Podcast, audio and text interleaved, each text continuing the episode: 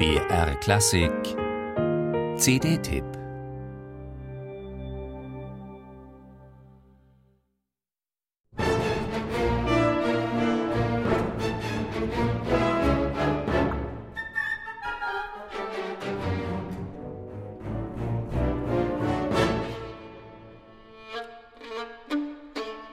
Wenn sie sich auf etwas einlässt, dann mit Haut und Haaren.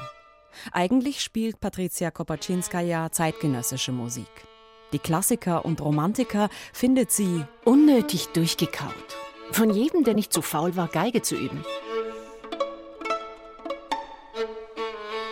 Es brauchte schon den unkonventionellen Theodor Kurenzis und seine wilde Musikertruppe aus dem sibirischen Perm, Musica Eterna, um Patricia Kopaczynskaja für Tschaikowskis Violinkonzert zu gewinnen. Und so haben Kopaczynskaja und Gorenzis diesen Geigen Evergreen neu gelesen. Nächtelang geprobt und jede Note einzeln diskutiert, nach ihrem Sinn gefragt, nach ihrer Bedeutung gefahndet.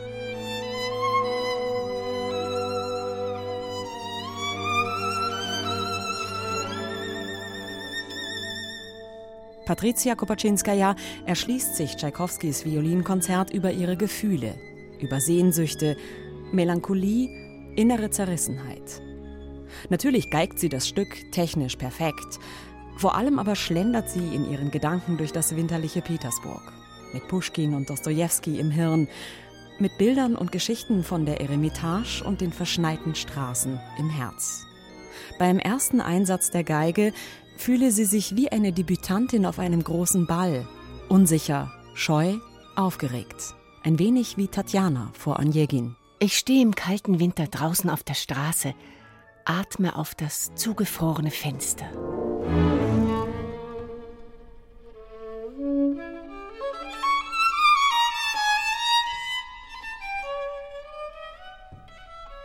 Und so huscht, wandert, stolpert, trottet und stolziert Patricia Kopaczynskaja durch Tschaikowskis Konzert, das man an manchen Stellen wie neu hört, mit spannenden Parallelen zur vierten, fünften und sechsten Sinfonie, zu Eugen Onegin und Pikdam.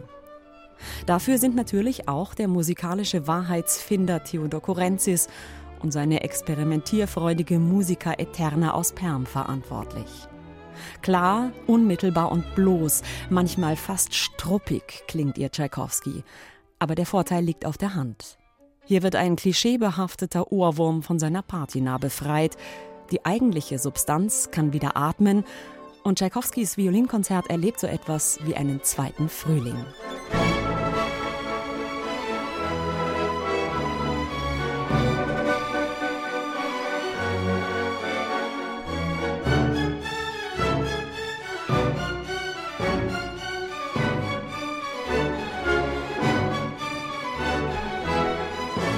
Ich bitte dich um diesen Klang, schreibt Kurenzis an Kopaczynskaja. Den bitteren Klang von Darmsaiten, nicht den gefälschten, polierten Klang, sondern den wahrhaftigen, demütigen.